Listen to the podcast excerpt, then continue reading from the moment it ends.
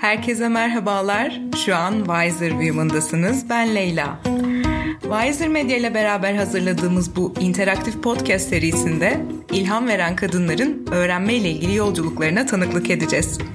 Kim bu insanlar derseniz, yazarlar, bilim insanları, podcasterlar, sanatçılar, girişimciler, gazeteciler, akademisyenler, içerik üreticileri ki bu liste uzadıkça uzuyor.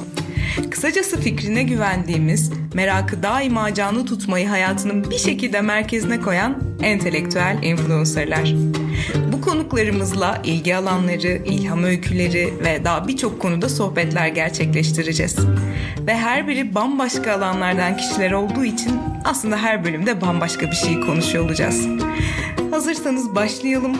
Wiser Women podcast serisine hepiniz hoş geldiniz.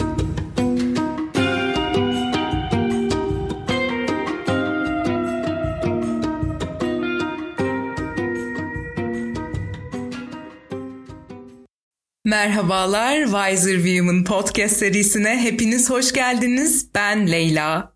Belki bana Podfresh kanatları altında sürdürdüğüm bir diğer yayınım Ölü Yatırım'dan aşina olabilirsiniz. Bu ses size oradan tanıdık geliyor olabilir. Ama bu sefer bambaşka bir formatla, bambaşka bir yayın için tekrardan sizlerle bir araya geldik. Bu vesileyle ben önce bir kendime de hoş buldum demek istiyorum. Ve girizgahı şöyle yapmak istiyorum. Şimdi biz hazırlık aşamasındayken, yani bu yayın üzerine beyin fırtınası yaparken ekip olarak tahmin edersiniz ki Overthink beldesinde şöyle güzel bir tura çıktık. Ve benim aslında hiç böyle bir kaygım ya da endişem, soru işaretim yokken, yani girişeceğimiz işin sağlam temellere oturduğundan eminken bir soru yükseltildi. Wiser Women cinsiyetçi kaçar mı? O an şey dedim sadece, hayır bence kaçmaz, bence değil dedim. Yüz ifademden, o anki beden dilimden anlaşılıyordur diye varsaydığım için tek bir cümleyle geçiştirdim belki de. Ama tek cümleye kapsüle ettiğim hissiyatım ve fikrim, genişletecek olursak, yani o kapsülü suyun içine atacak olursak, şöyleydi. Bu sorunun ortaya atıldığı yerde, sesli olarak dile getirilebildiği, endişe edildiği yerde, ben dışında bir başkaları tarafından da ben zaten yeterince rahat hissediyorum. Hani böyle bir ihtimal varsa dahi zaten dönüştürülürdür, buna açıktır. Özellikle yeni medya söz konusu olduğunda ben bunu daha mümkün görüyorum. Biz zaten bu yayında küratör kadınlarla bir şeylerin eğrisini doğrusunu konuşurken dönüştürülebilir ya da yeniden inşa edilebilir. Nüans da tam olarak burada gizlidir, o ince çizgi burada çiziliyor diye düşündüm. Tabii bunların hepsini o an içimden söyledim. Bence değil diye geçiştirirken. Bir yandan da küratörlerin %80'inin, on binlerce kullanıcının %60'ının kadın olması ve bunun kendiliğinden olması bana bir platform hakkında zaten çok şey söylüyordu. O bize yapay gelen neoliberal pozitif ayrımcı ağızlarından farkı bu. Yani her 8 Mart'ta zaten olması gereken bir şeyi ön plana çıkarır ya bazı kuruluşlar. Bir temizlik firması çalışanların çoğunun kadın olmasıyla övünür falan mesela. İşte onunla bunun arasında net bir ayrım var benim zihnimde bir yerlerde ve o çabanın hangisi gerçek, hangisi değil, zaten bu yeterince görünürdür diye düşünüyorum. O konuda ben hem dinleyicilerimizin, hem ekibin, hem de kendimin yüreğine su serpmek isterim müsaadenizle. Aksi zaten kendimi tanıdığım kadarıyla benim de içinde rahat edemediğim bir elbise olurdu. Yani sürekli orasını burasını çekiştirmek zorunda kalırdım ve bir noktada da üzerimden çıkarıp atardım. Elbette ki tek sebep yalnızca bu değil. Hem profesyonel yaşantımızda hem bireysel hayatlarımızda şu çok kanayan bir yaradır ya, birazdan bahsedeceğim şey. Bir kadın bir işe atıldığı zaman ona yöneltilen ilk sorular şu minvalde olur. Peki bir kadın olarak bunu yapmanın zorlukları nedir? Bir kadın girişimci olmak, bir kadın şair olarak siz falan... neden hala haber değeri taşıdığını bilmediğimiz bir takım ifadeler ki bir insan bir köpeği ısırdığında dahi artık haber olmayacak neredeyse. Ama bakın burada kocaman bir ama var. Kadın girişimci olmanın, kadın yazar, kadın ... olmanın kendine has koşulları var. Ve bunun konuşulmaya her daim ihtiyacı var. Tatlı mı tatlı bir dilemma size şimdiden tanıdık gelmiştir diye düşünüyorum. bireysel yaşantımızdaki karşılığı da şöyle genelde. Beni içten içe sinir eder hatta duyduğumda böyle kibarca teşekkür ederim ama yüzüm dışarıdan çok görünür bir şekilde de düşer. Senin gibi zeki kadınlar o kadar az ki. Ben senin kadar entelektüel, kültürlü, akıllı kadını çok az tanıdım. Teşekkür ederim bu övgü için. Ama yani bir kadının zekası, birikimi, başarısı övülürken genelde kadınlığı vurgulanır. Ha, belki karşı tarafın niyeti kötü değildir, çoğunlukla da değildir ama orada örtük bir ima vardır genelde. İşte böyle bir gerçeklikte entelektüel yolculuk bir kadın açısından zaten bambaşka ilerliyor, bambaşka dinamiklerle sürdürülüyor. Mikrofonun başına ilk geçtiğim zamanları düşünüyorum mesela. Bundan yaklaşık 1 yıl öncesi. Wow. O zamanlarda hiç hesaba katmadığım bir durumla karşılaşmıştım ben. Orada benimle benden başka birileri daha vardı. Bilmiş konuşuyor işte. Lafını çokça duymuş. Küçük kız çocuğu halimde ya da cinsiyetine atanmış kalıplardan ötürü toplantılarda falan öyle çok da özgüvenle konuşamayan o genç kız halimde orada benleydi. Bilmekle, öğrenmekle, bildiklerimizi paylaşmakla, bu cesareti bulabilmekle olan ilişkimiz bu denli toplumsal cinsiyet etkisi altındayken elbette ki bunun üzerine konuşulacak bir şey var. Ve hal böyleyken Wiser Women gibi bir terimi, bir çatı konsepti ortaya atmaktan ben neden utanıp sıkılayım? Sevgili Overthink, seni işte böyle def ediyorum.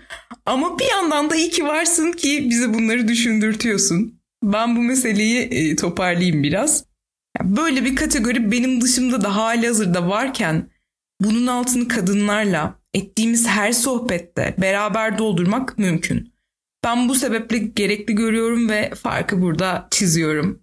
Ya ben zaten konuklarıma ilk şunu sormayı planlıyorum. Size hangi sorunun sorulmamasını istersiniz? Hangi sorulardan çok sıkıldınız? Umuyorum ki her yayında böyle bir başlangıç yapabilirim. Hazır konuklar mevzusu açılmışken rabarbayı bırak diye olabilirsiniz. Biz bu yayında kısaca ilham veren kadınların öğrenmeyle ilgili yolculuklarına tanıklık edeceğiz.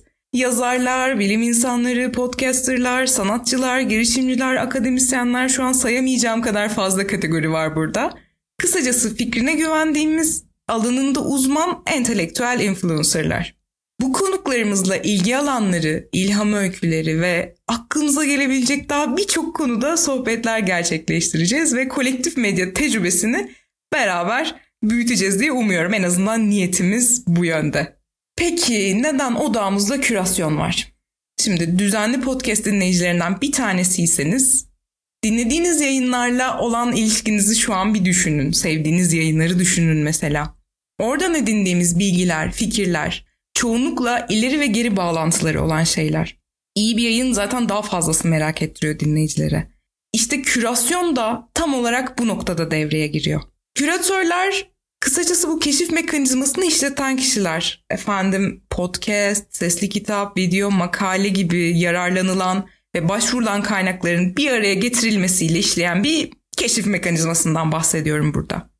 Ben kendi adıma konuşayım. Özellikle biz podcast yayıncıları için resimdeki o boşluğu dolduran bir fırça darbesi olarak görüyorum ben bu keşif mekanizmalarının hayatımıza girişini. Buradan biraz yine romantize etmiş gibi geliyor kulağa ama şöyle oluyor. Gün gelip de yayınınız belli bir kitleye ulaştığında dinleyiciler sizin laf arasında gönderme yaptığınız referanslara erişim sağlayabilmek istiyorlar. Çünkü basitçe bugün bilgiyi nereden, ne şekilde temin ettiğimiz yarınki bizi şekillendiriyor, haliyle de fikrine güvendiğimiz insanların önerisine açık oluyoruz. Ya da bilgisini ve ilhamını nereden sağladığını merak etmeye başlıyoruz. Sadece yayıncılar adına konuşmak istemiyorum. Ben aynı zamanda bir podcast dinleyicisiyim, o içeriğin bir alıcısıyım yani. Ve podcast'in kendine has bir doğası var. Birazdan bir veri paylaşacağım sizinle. Bir podcast yayını %90 oranında kulaktan kulağa yayılarak büyüyor. Arkadaş tavsiyesi sistemi işliyor yani orada. Ve ben bunu ilk öğrendiğimde bu veriye, yani %90 bayağı büyük bir oran. Hem çok şaşırmıştım hem de anında sebeplerini kavrayabilmiştim içimde bir yerlerde.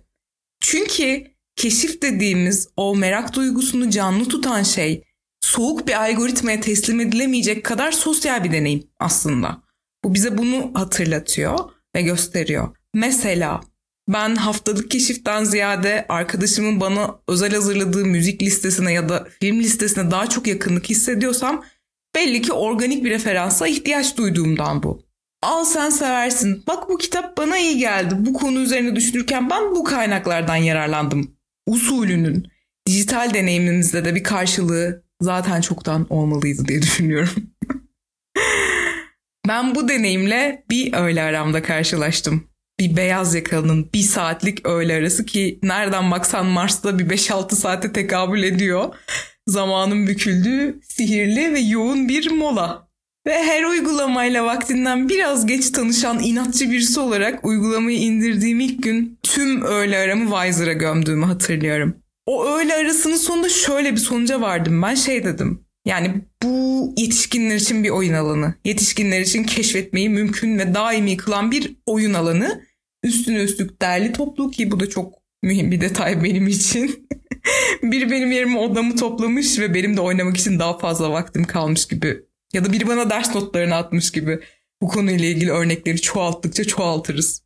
Bu deneyim bana o öğle aramda başka neler düşündürttü? Sordum kendime, dedim ki keşif beni hala neden bu kadar heyecanlandırıyor? Nasıl mümkün bu? Şimdi üreten, ürettiğini paylaşan ve vakit buldukça da içeriğin iyisini tüketmeye çalışan birisiyim. Ve bu noktada mütevazı olmakta fayda var bence. Evet, sosyal varlıklarız. Sosyal varlıklar olarak da bugüne kadar tükettiğimiz şeylerin bir toplamıyız neticede. Ama işin sihirli yanı şu, her nasıl oluyorsa bir tık daha fazlasıyız. Bununla ilgili bir örnek vermek istiyorum. Bir senfoni orkestrasındaki müzik aletlerinin desibellerinin toplamı hiçbir zaman senfoninin kendi sesinden büyük olamıyor. Bu spekülatif bir benzetme olabilir ya da doğru terminolojiyi şu an kullanmıyor olabilirim ama kurmaya çalıştığım analoji şöyle bir şey. Bütünün kendisi her zaman parçaların toplamından daha büyük ve keşfetmenin hala heyecanlı olması da bu yüzden. Bunu şöyle somutlaştırabiliriz. Üç bilgi bir araya geldiğinde ortaya çıkan şey üç bilginin toplamından daha büyük, böyle bir sonuca vardım. Ben buradan direksiyonu niye tüketiyoruz sorusu üzerine de biraz kırmak ve bunun üzerine kafa yormak istiyorum müsaadenizle. Bence bir noktada kendimize rastlamak için tüketiyoruz. Geçmişteki kendimiz olabilir bu, bugünkü ya da yarınki halimiz bilmiyorum. Ama bir yandan da bugüne kadar çokça şey söylendi, çok kuram üretildi, tırnak içinde tüketilecek çok şey var. Buradan Cicero'nun gökyüzü altında söylenmemiş söz yokturuna geliyoruz. Peki insanlar o halde keşfetmeye hala neden bu kadar merak duyuyorlar ve üretmeye nasıl hala devam ediyorlar? İşte galiba o koca resimde, o büyük anlatının içerisinde minik minik boşluklar var. Ve o boşlukları doldurmak üzere bizler de üretme ya da söyleme cesaretini bulabiliyoruz. Burada keşif ve merak gibi anahtar kelimelerin yanına karşılaşmalar kelimesini de eklemek istiyorum. Çünkü sanatta, düşüncede, politikada bunu her alana uyarlayabiliriz. Ancak karşılaşmalarla mümkün oluyor ve ancak öyle dallanıp budaklanıyor. Başka fikirlerle karşılaştıkça ancak daha fazla kendi olabiliyor her birey. Kendin olabilmek için kendinden başkasına da rastlamak lazım geliyor. Ben bu yayını aşağı yukarı böyle bir çerçevede kendi içimde marine ediyorum diyeyim. Bu yayında tanıdık kadınlarla karşılaşacağız ya da hiç tanıdık gelmeyen kadınlarla karşılaşacağız. Ki yankı odamızdan, o ismini birkaç senedir bolca duyduğumuz yankı odasından bir adım dışarı atabilelim. Velhasıl insanlar bize o veya bu şekilde ilham oluyorlar. Nasıl düşündüğümüz şeyleri, nasıl algıladığımız hususlarında bir etkiye sahipler. Ama ilham olurken de bir yandan ilhamla beslenmeye devam ediyorlar. Zamanla tutkuları ya da uğraşlarıyla kurdukları ilişki biçim değiştiriyor. Ben şu ana kadar bahsedilen her şeyin, hakikaten her şeyin ışığında gelecekteki konuklarımızla sohbetler gerçekleştirmek istiyorum. Bu paylaşımı biraz yeşertmeye devam etmek istiyorum. Hepsi de birbirinden bambaşka alanlardan kişiler olduğu için aslında her bölümde bambaşka bir şeyi konuşuyor olacağız. Ses tonumdan da anlaşılıyordur galiba. Benim başımdan biraz heyecanlı başlıyor, onu itiraf edebilirim. Ve birkaç tahminim olmakla birlikte aslında bilinmez bir alan, keşfe açık bir alan. Yani hakkında hiçbir fikrim olmayan kuantum fiziğinden tut, girişimciliğe ya da küçüklüğümden beri ilgi alanım olan edebiyata kadar birçok farklı alandan üreten kadınlarla sohbetler gerçekleştirecek olmak tabii ki de benim için heyecanlı bir deneyimin başlangıcı olacaktı. lafı daha fazla uzatmak istemiyorum. Ben hazırım. Beraber yepyeni ve heyecanlı bir yolculuğa çıkacağız. Hepiniz tekrardan Wiser Women'a hoş geldiniz ve 1. bölümde görüşmek üzere.